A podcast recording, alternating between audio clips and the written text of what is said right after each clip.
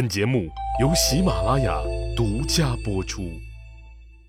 上集咱们说到，说淮南王英布被大兄哥长沙王吴臣设计杀害，太尉周勃也把陈曦的脑袋摆在了刘老大的桌子上。刘皇帝两大喜事临门，这人一高兴啊，箭伤似乎也好了许多。随即又命令北平侯张苍辅佐自己那新任淮南王的儿子刘长。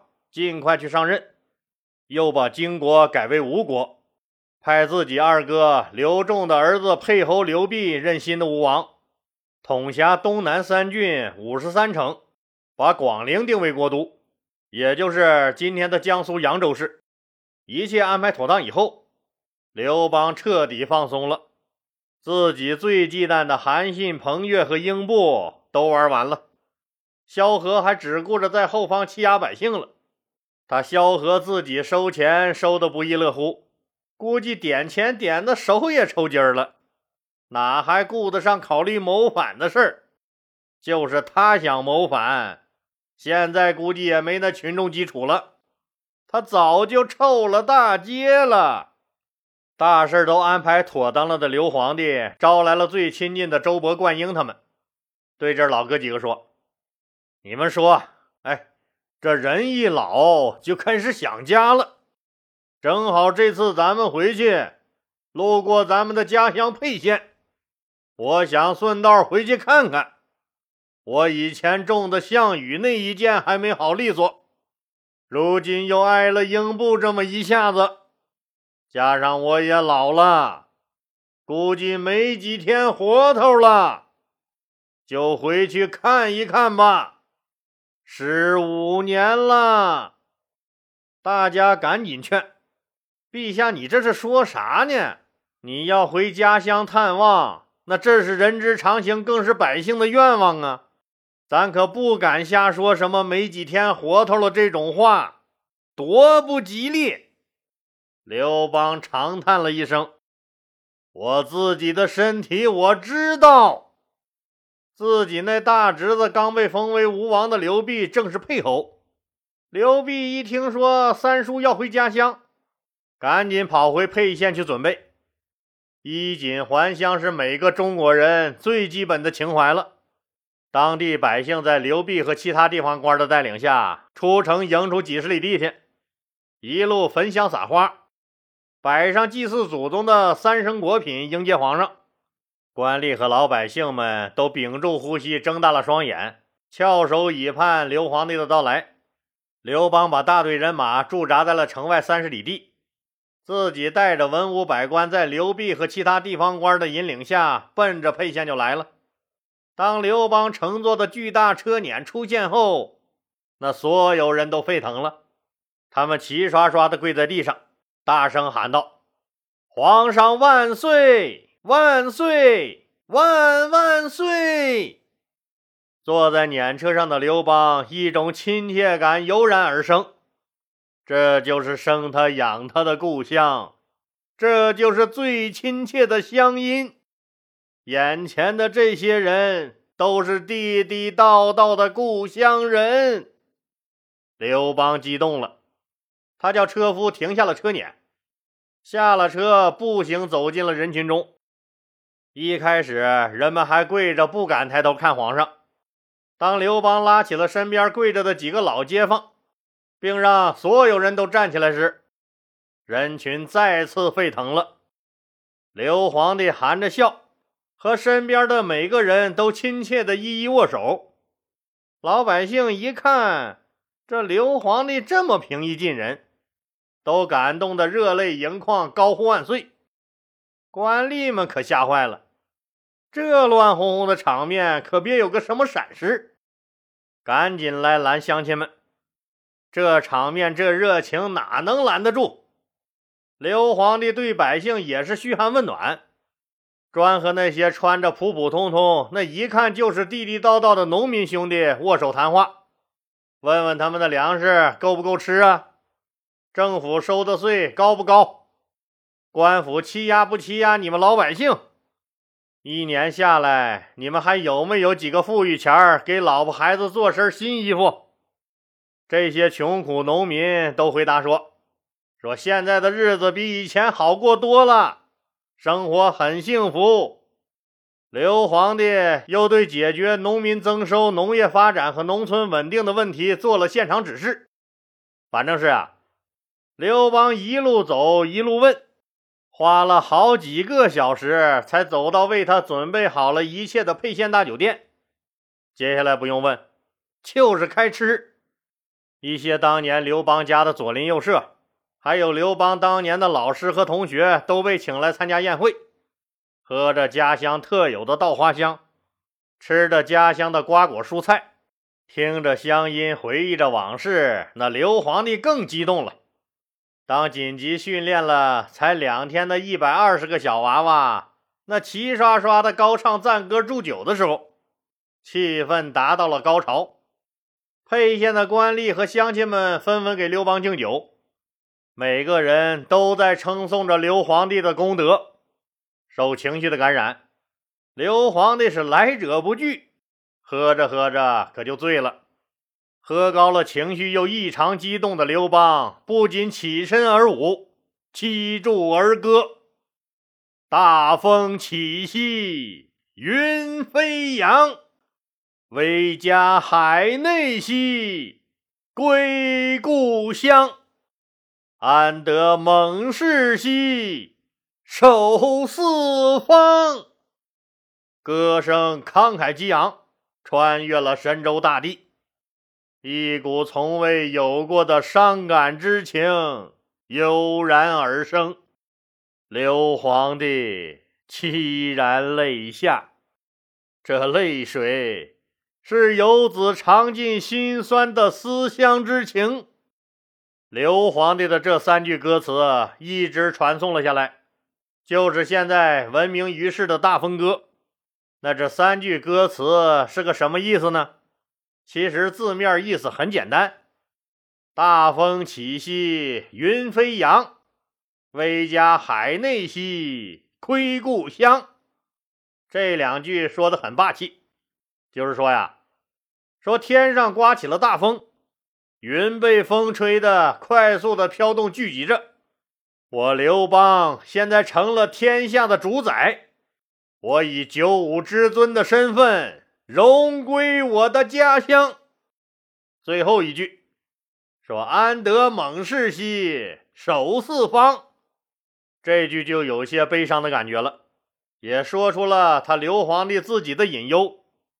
他的大汉刚建国，可是一起征战天下的功臣良将们死的死，叛乱的叛乱，自己的年龄也大了，于是就有了担心。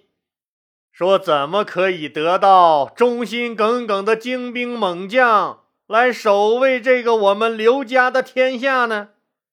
这一刻，刘邦是可悲的，站在高高的山顶上回头望去，那满地的尸骸残骨，只有他一个人孤孤单单的站在那最高处。恐怕也只有他一个人能体会到什么叫做高处不胜寒吧。激动万分的刘皇帝当场宣布，世世代代免除沛县老百姓的所有赋税和徭役。这可是天大的喜事儿，从来没有过呀！所有人都拜伏在地，山呼万岁，谢陛下圣德。这沛县就是牛吧，领先我们两千多年。中华民族广大人民群众，那直到两千二百年后，才在二零零六年一月一日这天正式取消了农业税。刘皇帝第二天酒醒以后，亲自去自己曾经生活和战斗过的地方探望老邻居、老朋友。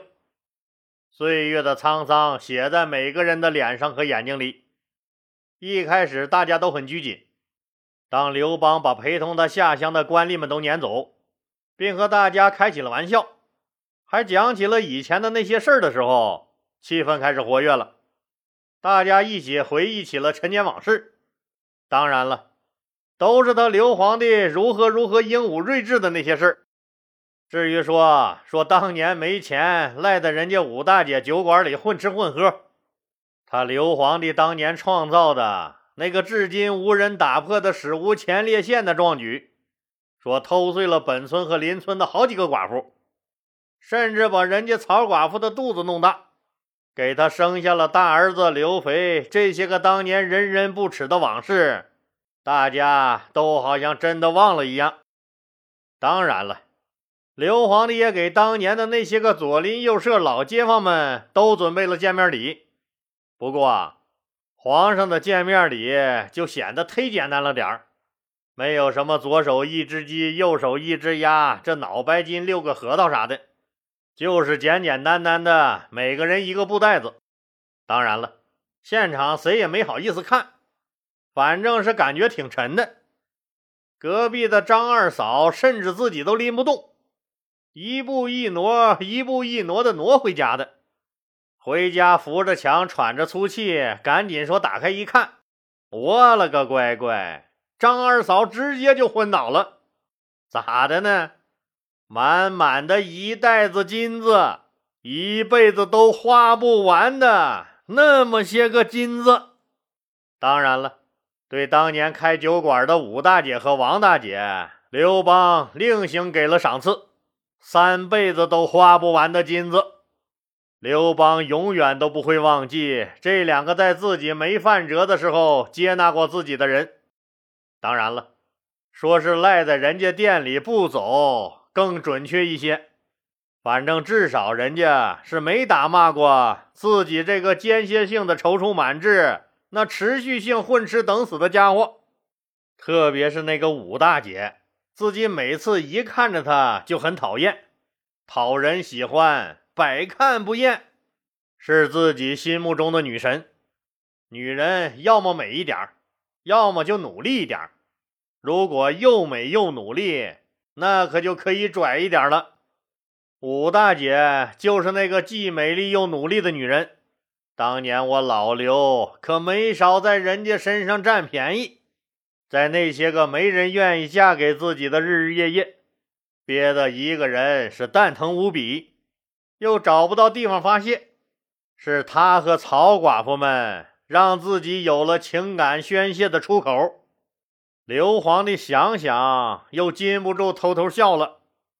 哎，你说当年人可以无耻到什么程度？为了上个床。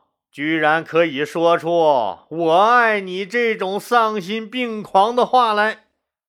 一连十多天的畅饮，让刘皇帝的剑伤疼痛难忍。但他当然不能让乡亲们看出来。他也知道，天下没有不散的宴席，自己真的该走了。